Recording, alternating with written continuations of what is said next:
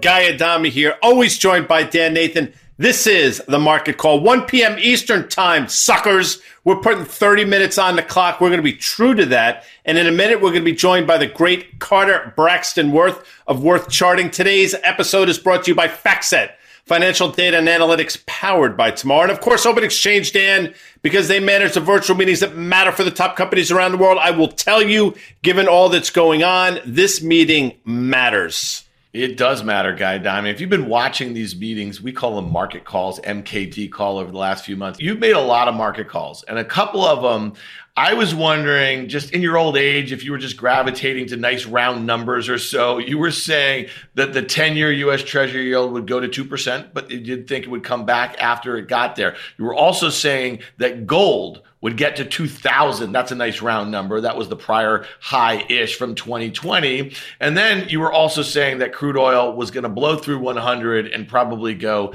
to 120. Guy Nostradamus Adami, I probably could have done the Nostradamus and Adami here part of that call really didn't have to do with some surprise invasion of Ukraine by Russia. You thought we were kind of going there anyway, and this has just kind of put a lot of uh, lighter fluid on the fire here. I think it sped up the process. Obviously, you know, again, we say this all the time. I mean, we don't want this to happen. We'd all be thrilled if this were somehow magically stopped. But I mean, we try to look at things through the through the lens of the market. And clearly, what's transpired over the last couple weeks in the region you're talking about has exacerbated this move, right? And then I think that sped up the, the entire process.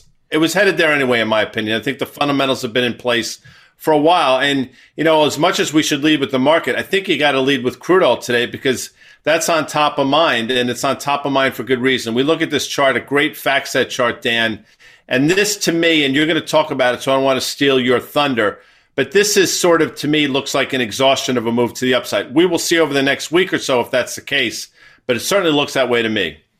Yeah, you know what's interesting, and, and, again, you know, many market participants have not traded through live wars. You know, I mean, we, you know, you and I have been around a, a while. I was not trading, and you know, early in the Gulf War, and some of the wars that we've been involved in, they've really fell out of sight, out of mind. And the big macro moment, at least from a geopolitical standpoint, that most market participants can remember 9/11. You know, and and so this is really something that's very different because we are seeing just the further pressure on supply chains that were already massively disrupted from prior to that, like prior to the pandemic. I mean, the trade war really started to kind of put that stuff in place a little bit. And so, you know, here we are. You know, the Fed is meant to battle inflation. That's what they've told us they're doing over the last few months. But their playbook, their crisis playbook in times like this, normally would get much easier with their monetary policy, right, guy? And they can't do that. So I do think keep an eye on this crude. It was already starting to work up ahead of steam as you had been calling for a $100 oil. But then when you throw this kind of headline on there, that's when you have this sort of parabolic move. Today will be really interesting purely from a technical standpoint.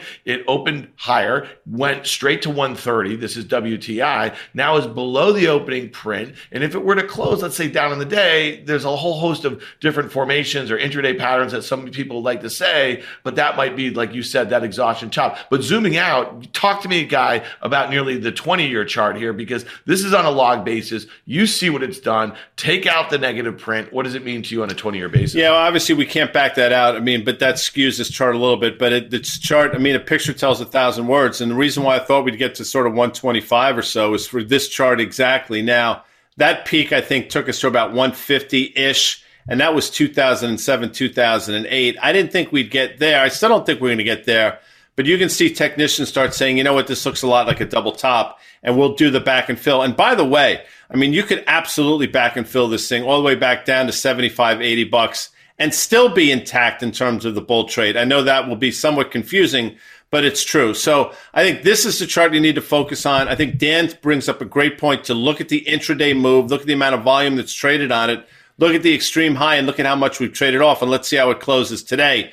But this is a critical chart to look at. And I think this just illustrates all the things we've been talking about for a while. Yeah, and the, so the knock-on effects in the equity markets have been obvious, right? So look, think about all the U.S. multinationals where you know input costs are really important for them, right? And they have a rising dollar right now. Rates have gone higher here. I mean, you know, a lot of foreign markets where they were expecting to be reflating at the moment, right after the pandemic, are now hard hit by what's going on in and around this invasion here. So I do think it, it makes sense. And it, listen, this is hard stuff. I mean, guy, you and I've been doing this a long time, and we've had to piece in some of these geopolitical inputs over like many, many years, and which was one of the reasons why we highlight the fact it is not easy trading through this sort of war, you know. And again, to Guy's point, we don't like to make light of it. There's like pain and suffering, a lot of bad things going on here, but a lot of people here where it's out of sight, out of mind are focused on what does it mean for them, higher gas at the pump, what does it mean for, you know, their investments, that sort of thing, which is really why we have to talk about the S&P 500 right here, Guy, because, you know, down what, 12 or so percent from the highs on the year, given everything that we know that's going on in the world doesn't seem so bad, does it? I mean, we have a chart here, we have a one year, it broke that 200 day moving average. You see the well defined downtrend that the SPY is in. I'd say again, keep an eye on that February 23rd closing low. It was about 40, I don't know, 422 ish or something like that. And the intraday low the next day was about 410 or so. But this thing looks like it still has room to the downside. No question about it. And you highlighted this downtrend that we've been in since effectively November, early December, and that's the right thing to highlight. But we could have just as easily highlighted that uptrend that we've seemingly been in forever. And if you would extend this chart out, you would see exactly what I'm talking about. It coincides this downtrend again with the Fed reversing course, or at least saying they were going to reverse course in late November. And that's a change, it's a paradigm shift. That's a, Carter will talk about this, it's a directional change in the market. And now this 200 day moving average starts to roll over, starts to go from upwardly sloping to flattening out to negatively sloping. And we could stay below this 200 day for quite some time. And I'll just say this downtrend is exactly right. The lower end of this comes in around that 400 level. We've talked about 4,000 being support. I think the ultimate support in the S&P 500 is 3750. We'll see if we get there, but this is a chart to watch. We are in this formation. We have touched the upper end, and I think we're going to make another run at sort of the lower end of this downtrend channel. Yeah, you just mentioned a paradigm shift. I know you can't spell it. You can say it well, Guy. And you talked about late November here. There's a day. Let's pull up the QQQ chart, the NASDAQ 100, the ETF that tracks it. Look at that day in late November. It gapped up to a new all time high, reversed, closed on the low. And yeah, there were some fits and starts and we're trying to make some new highs. It never did that. The S&P confirmed or made new highs and the NASDAQ 100 never did. And then you see that precipitous drop as we start in January. You know, Guy, if we were to close right here in the QQQ, it would be down 20%. And, you know, you've already seen the headlines. Europe just closed. We saw DAX closes in bear market. You know, 20% from the highs is kind of that bear market signal. To you and me, that doesn't mean a whole heck of a lot. But what it does do is starting to get the antennas up by some retail investors when they start seeing things like bear market headlines, they start to maybe move their feet a little bit. And so the NASDAQ underperformance relative to the S&P is definitely worth noting. And it also leads me to believe, Guy, that we're not done yet. And, you know, think about this. We've been talking about this. We talked about it last week with Carter or two weeks ago. Look at Apple here, you know, showing really good relative strength, down less than 10% on the year here, two and a half trillion dollar market cap. Throw in Microsoft, throw in Google, throw in Amazon, and you have nearly eight trillion dollars in market cap that act relatively well to many of the components in the Nasdaq. This chart is an important one. Listen, I think all the charts we try to bring you are important for different reasons, but I think this is important because the this high never validated the high in the S&P 500. Now you'll say correctly that although we started to change course in late November, you did have some fits and starts. Well, I'll tell you, seasonality had a lot to do with that. Obviously, December being one of those months, and then early January where money flows into the market regardless. But I think that's what you saw there. But now we're starting to see exactly what should be happening. And again, you'll note the 200 day moving average starting to flatten out, seemingly turning to the downside.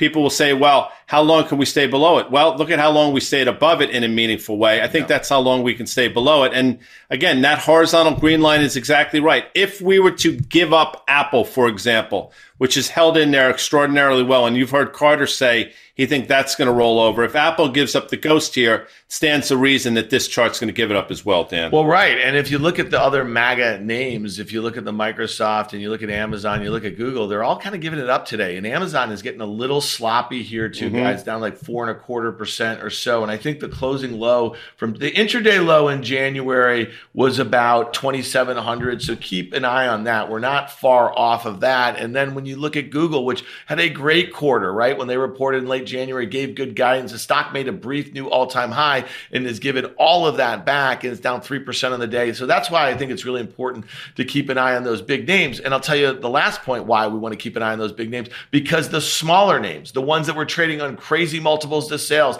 that were expected to be this new dawn of this new tech utopia we're going to be in, are down a lot and they keep on getting smushed. Look at this Shopify chart is down nearly 70% guy from its late November highs. That is truly astounding. And I just drew a couple simple lines. The the, the one of the thousand, okay, when the stock went from 1750 to a thousand was down like 40%. And now it's gone from a thousand to like 550 or so. Well, that's another 40%. And you do the math from 570 if it were to go down to 400, where I just don't see any support here. So how do you make any like like this is a great company right? And they have a great product and they have a great service and they're enabling a lot of like e-commerce to come online and they won the pandemic for all intents and purposes. What do you do with a stock like this guy? Well you now you have to wait. I mean if you've been in it and haven't sold it yet you have to say to yourself all right what do i do now? And the answer is you got to wait and you got to wait for those april of 2020 lows to kick in. And unfortunately dan i think that's where we're going. We're going to do a round trip to where we were when the pandemic started to where we are now. And it makes a lot of sense. And you said it correctly. It's not a bad company. It's got nothing to do with the company. I mean, this is not Shopify's fault. I mean, the fact that it traded almost $1,800 late last year has nothing to do with the company. I'm sure they sat around scratching their heads as well, saying, how is this possible? Now reality is taking hold and people are focused on valuations for the first time. Thankfully, Thankfully, people are focused on valuations because it's going to flush a lot of things out of the system. But to answer your question, I think we round trip this entire thing, Dan. You know, you know who's somebody who doesn't give a crap about valuations? It's my main man, Carter Braxton Worth from Worth Charting, because he calls them fundamentals, guy Adami. Hey, Carter, how are you, man? You know, I got stuck in the Q and K's world for two years. I was yeah. 24, and I, man, there's a huge error rate in charts, but it's nothing compared to guys playing around with their stupid models and their spreadsheets. That's really bad. So well, anyway, that's that's no exactly. No, listen, no, you're exactly right. And the charts, listen, your charts. If people were just to look at the work you do, it's extraordinary how accurate you've been over these years, and you continue to be. And you brought something pretty cool with you. But you heard Dan and I just chatting about basically the Qs, the S and P. We talked about crude. Does that look like we've exhausted ourselves? I mean, we had that chart earlier. I'm not bringing it back, but that looks like sort of a blow off top to me. Thoughts on that quickly? Right. I mean, the crude thing is obviously the subject of the day. To, to go from $95 a barrel to almost 130, 125 in five sessions is extraordinary. A couple things. One, commodities are generally mean reverting, whether it was the spike in lumber, as you know, or you get a blight in orange juice or a freeze, or here we have wheat because of Ukraine you can replace them, except for gold. and so this stuff is mean reverting. Two, we have an analog from once before. It was in May of 2008, a prominent firm, Goldman Sachs. Crude was at 120, 30 a barrel and started calling for 200. It got to 147 and it collapsed. We have now a very prominent firm, JP Morgan, calling for $185 a barrel it's not their fault. We've all been that guy, we've all been that woman. But sometimes you get really hot and excited just before it all comes apart. Mm-hmm. So, just to put in context, we know that Russia accounts for 10% of global output of oil, and yet oil is up 30, 40% in five sessions. That's my thought. Yeah, well, it's also you heard us talking a little bit before Carter is that you know we've had very few instances where these situations have to do with the actual producers. Obviously, there's been dust ups in the Middle East, and that's something that has caused some concern. But they seem to be just little dust ups here. You know, listen, it's a nasty environment out there, and there's very little. Like if I'm looking at my FactSet board, and I have a few hundred stocks on my main page here, and I don't see many of them acting particularly well on a near term basis, and even on a long term basis here. So I'm curious curious, you know, when you think about market periods like this, how do you think about being defensive? I know that you brought some charts with some sectors that you want to kind of focus on here. And I know that, you know, a lot of people run to utilities or staples, that sort of thing, but you want to be a bit more nuanced looking at these groups. Right. So, I mean, the playbooks, uh, whether it's an actual playbook that someone handed you in school or business school or one acquired on their own, does say that you go larger cap in times of stress, you go higher quality in terms of balance sheet, and in terms of lower beta in terms of the line of business, staples, healthcare, utilities, telco, classic names. And yet, what I thought we might do today is talk about the ultimate safety trade, which is, of course, a monopoly.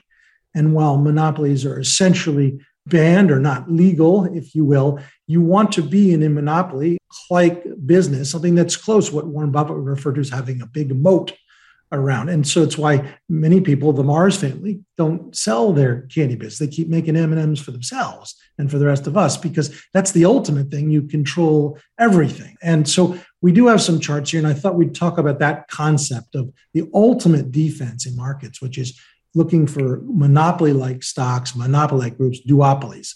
No, I'm, I'm just going to stop you real quick. It's interesting. I'm glad you mentioned the railroad index and managed care. They're the same chart effectively. But you know, I was just looking around today before we even started talking, and CSX, prior to everything sort of melting down, was making a new all time high today. And that speaks to exactly what you just said about companies having that power and maintaining it and holding on to it.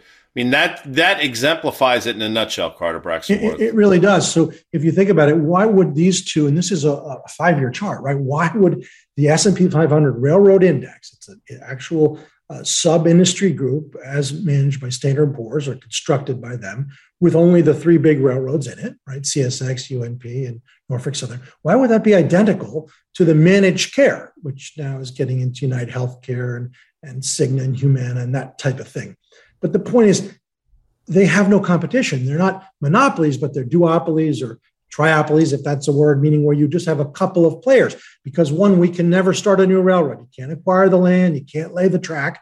And who's going to, where are you going to have the Carter Worth uh, managed care? I'm going to be insuring your healthcare? No, they're big companies. And so look at those two charts. And here's for fun, look at this next one.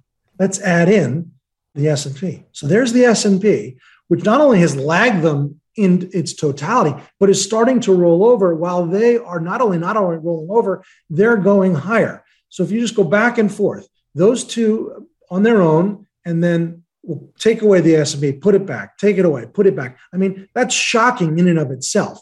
Now let's do this same comparative chart longer term. Do it for 20 years. So take a look at this next one. And this is, I mean, now you're starting to really wonder. So you've got railroads, which again, duopoly, one of three of them. You've got managed care, identical performance on a 20-year basis versus the S&P way down there at the bottom.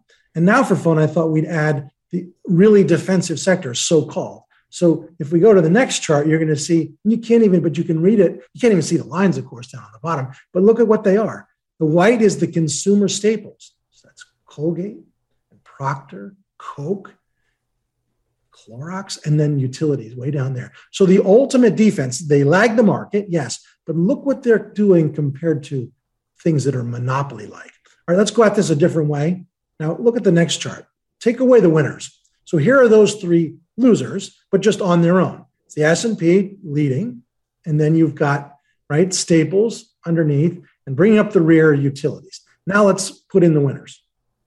And it really makes you wonder if you put I mean, you, mm-hmm. hmm, yeah. So, and they're and they're all performing now in a moment of crisis. Perfect. It's interesting, Carter. I mean, utilities make sense to me in terms of the lag. I think that's you. People put those on as some sort of embedded hedge, I guess. But how does this rectify itself? Does it rectify itself with railroads and managed care coming back to some sort of mean reversion, or does this continue on its merry way? Yeah, I mean, you could do this with Microsoft, of course, and it would make even the managed care and railroads look like pikers down on the bottom, the way they in turn make the S and P look so feeble. But the point is, they're GARP, if you will, but they do have this very defensive characteristic. And here's the other thing: to some extent, I mean, certainly managed care, it's domestic. So managed care stocks don't care about currencies, they don't care about Putin, they don't care about oil, and that's very. And then domestic railroads, which is what they are, they're hauling stuff around the country, have that to some extent as well. So Carter, we've been in this earnings period for the last, you know, month and a half or so, and we've seen some just massive gaps. And you know, obviously, you know, Guy used that term paradigm shift. You hear new volatility regime. That's clearly been the case in 2022, especially as rates have been rising here. You know, there's plenty of instances where we've seen just, you know, investors shooting first, asking questions later. But we've also seen plenty of instances. We just talked about crude oil, which is a totally different animal, but in the single stock space where when a company has something good to say, I mean, literally parabolic moves. Last week we saw that in Kroger, which fits into your staples sort of category. We have a quick chart of that right now. In a market like this, do you still think playing for breakouts with stories that make sense from people who are looking at it from a fundamental standpoint, does it make sense to continue to play for these sorts of moves. We saw it in Lockheed Martin last week, you know, when we saw that Germany said that they were going to move to spend 2% of their GDP for defense spending on market call last week. I had a bit of a trade there using options to define my risk. That was a little too early. I think the stock was trading around 445 today. I think it traded as high as 480. So that's still there. But there seems to be interest in these sorts of stories. Talk to me about Kroger, and you came with another name that you think could maybe do have a similar inflection point. Right. So, what's important about what you said is that does one continue to play for breakouts? I mean, look at that setup. Now, there's always the, the, the cynic would say, well, see, that's because of this, or Lockheed Martin because of, or we broke out because, but the pattern set up identically before the news comes out. Is this a cup and handle that you've got here? Sure, it is. Is it a breakout from well defined top? Yes, it is. And that's the beauty of this process, which is still even now so debated in many quarters ridiculed. It's a textbook breakout. The real nuance thing is if and as you get the breakout, what do you do? I would take my profits in. I think we have a chart of Costco as well we want to sort of throw up because this looks like, and this reminds me of the gold chart in a lot of ways, not that they have anything to do with one another. I understand. I bring it up because we're in this pennant formation, Carter. That pennant obviously continues to narrow and this has to obviously, so one way or another, it's going to relieve itself, whether the upside or the downside. I happen to think it's going to be on the upside for the names, for the reasons you gave earlier in terms of companies with dominating platforms. I think Costco is one of them. Oh, for sure. Yes. You know, and I always thought, just not independent of the chart, you know, Buffett used to have a stake in this. And I always thought at some point this would be one he would pull in house, right? It's big, it would take up a lot of cash but I don't believe that it's ever going to happen. Either way, the chart looks good. And to your point, it does have to get resolved and now you make your bets. My bet would be up. So, so, Carter, how, how, do you make? So, look at this, and you and I have been doing this, and Guy and I have been doing this with you for you know 12, 13 years or so. You and I started doing options action, I think, back in 2010. I know you've been doing fast money, maybe as long popping in as long as Guy has been there. I will often hear you say that this is a very constructive chart. Might we see a little bit of back and fill? Like you're not always playing for that immediate breakout when it hits to a downtrend line or something like that, you might start working into a position in a chart like this that's making this sort of triangle pattern? Well, that's right. I mean, you can't, I mean, if we could get the timing perfectly, of course, then we'd acquire all the money. Right. And as I like to say, so my valet, George, George Soros would take my couplings out at night. My driver, Warren, Warren Buffett, would move me around the city. I mean, we know that it's hard to get the timing right, but you've got to play your charts, go with the rules. And the yeah. rules would argue here one, we have impressive relative strength. That's I have a question from one of our viewers, William Chaska. Yeah, should we be selling oil equities now? So the answer to that question is simple one. I think yes, for the reasons that we cited at the top of the show. Now, I will say, William, I don't think this oil move is over in the longer term. In the shorter term, you could see something as crazy as you've seen to the upside, you could see the downside. So if you have the wherewithal to probably sell some of the things you've enjoyed over the last couple weeks, month, whatever it is, looking to get in at a lower level, I think that's the right course of action. I think Dan and Carter would agree with me on that one, fellas. Yeah. Hey, Carter, yep. what, what's, your, what's your take on XLE and OIH without having the charts up there? Just in general, you know, XLE was trading, and we know that Chevron and Exxon make up what, 40 some percent, mm-hmm. was trading 45 at the, excuse me, 55 on the first day of this year. It had a big day, traded as high today as about 77 and a half. Again, we're going to watch for that big reversal pattern. Would you be looking to take profits also in the XLE and maybe even in the oil service names, which are outperforming pretty solidly today?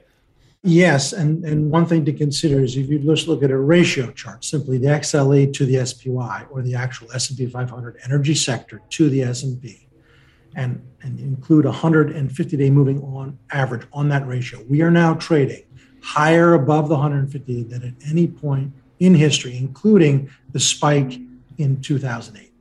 Yeah. Okay, that's a great one. Thanks, William, for A, watching and B, throwing in that question. All right, let's talk about one last topic before we get out of here. You know, listen, I, and I've said this on Market Call and on our podcast on the tape many times, you know, I was brought up in the markets in the late 90s, one of these kind of dot com bubble boys, and really enjoyed kind of buying the dips and selling the rips. And it was a good market to do that in the late 90s.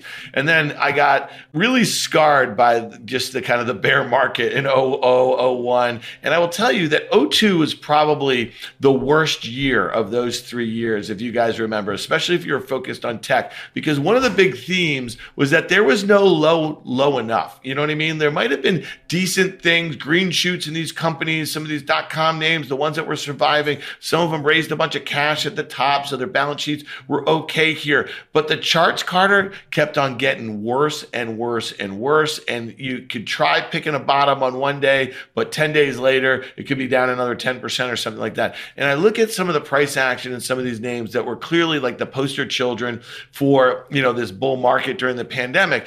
Block or Square, SQ is one of them here. And you look at this move and you saw what happened. I mean, look where this stock was trading in November. It was trading near $275. Here we are, you know, on either side of 100 bucks here. It had that huge gap after earnings, kept on going. I think off the lows, Carter, the day of its earnings, I think it was up like 60% in the three days after. And here it is filling in that gap and working its way back to that downtrend over the last few months. And then if we zoom out real quickly, and you can tell Look at this chart. That breakout, okay, from the prior high from 2019 at 100 bucks and then made that move to 275 all the way back down here to 100 filling in that gap. Help us make some sense of this because I know there's a lot of investors who still like the story, could never figure out what the value should be or the valuation should be. What are the charts telling you here?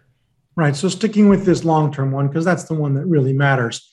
Support is not a moment in time. For instance, that green line is drawn, and there's nothing wrong with the green line, from the tops of September, right, of 2020. Now, uh, I'm sorry, 19. Is that one day in time? Is that support? Is not a plywood board. It's not a concrete floor. It's a mattress. You sink into it. So Square touched it's into support, and now it's trying to find support. It's time and price, time and price.